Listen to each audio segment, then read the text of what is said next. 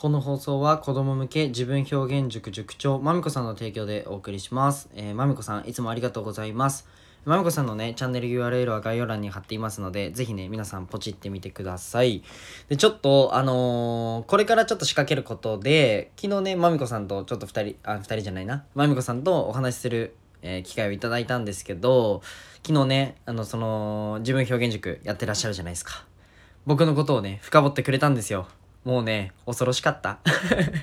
あの、自分の考えてもないことだったり、うんと、今までね、今まで考えてもないところのこの内政の部分、内側の部分を、あの、まみこさんのところに行けば、さらけ出せます。はい。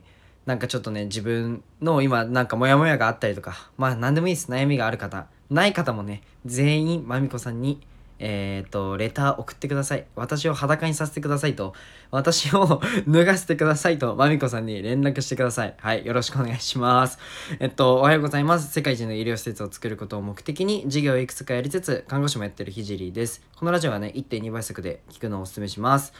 えっと、ちょっと最近、自己紹介文変えようと思って、もう今ね、今月看護師やってないんで、あの、なんて言おうかなって思ってます。はい、すいません。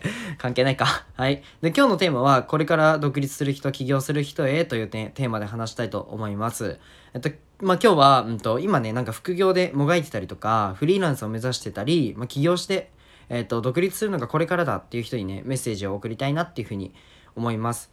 じゃあまあ一応お前どんなやつだっていうところだと思うんですけど、うんと、看護師一応やってて、半年間やって、それをやめて、今はね、SNS を軸に、まあ、事業を展開してて、まあ代行業だったり、コンサル業をやってます。あとはまあ物販だったりも、えっと、やってますね。まあ、そんなこんなでこれから法人なりをしようっていう段階のやつです。とまあいい感じに独立をしてきたうんとわけですが、まあ、独立する時に必要な能力って何だろうっていうふうに僕考えてみたんですよ。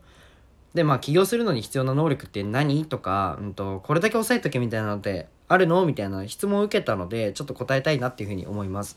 もうね結論ね、うん、結論から言うともう誰でもできることを誰よりもやる力。もうここだけを抑えれば起業できます正直。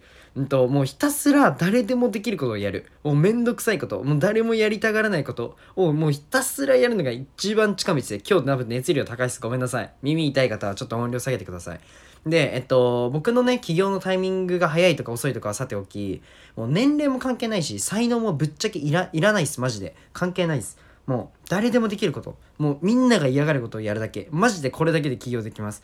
まあ、これはね、業種によって違うから、まあ、抽象度高くなっちゃう話ではあるんですけど、まあ、今のね、うんと働いているところでみんなが嫌がる業務ってありますよね。マジでそれを極めるだけでいいと思います。例えば、例えばですよ。もう掃除が嫌だ。もう掃除の業務が嫌だって言うんだったら、もうめっちゃ極めてください。もうみんなが嫌がるこの掃除をめちゃくちゃ極めてください。みんな掃除嫌っすよね。でもそれを極めると。まあ、効率のいい拭き方。もうめっちゃ考えるんですよ。家具の配置とか物品の置く置くところ。もうこれが一番いいっていうところまで極めていくのが大事だと思ってて、もうそれを誰よりもやるんですよ。もう物品の家具の配置が一番埃のかぶりにくい配置はここだな。空調の位置とかも計算して空調の位置的にここにこかあの埃がかぶるからここの位置に何々を置くみたいな。もう何でもいいです。もうこの配置が一番掃除が楽になる配置だとか本当に何でもいいんでもうとことん極めてください。でそこで感謝されるようになって掃除といえば〇〇さん〇〇さんだよねっていうのをまあ半年とかかけてポジションを獲得してください。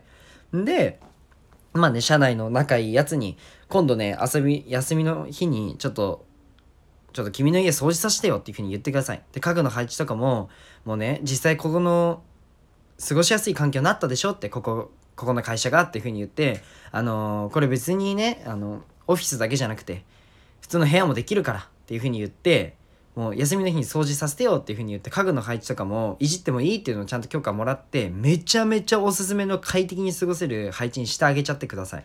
そこでもうめっちゃ快適に過ごせるっていう空間をじゃあ作るとで次にあのーやるのがじゃあまた埃が溜まってきた頃に1ヶ月後とかなんいいんですけどちょっとまた掃除させてで次はちょっと1000円だけもらっていいかなちょっとお昼代だけちょうだい。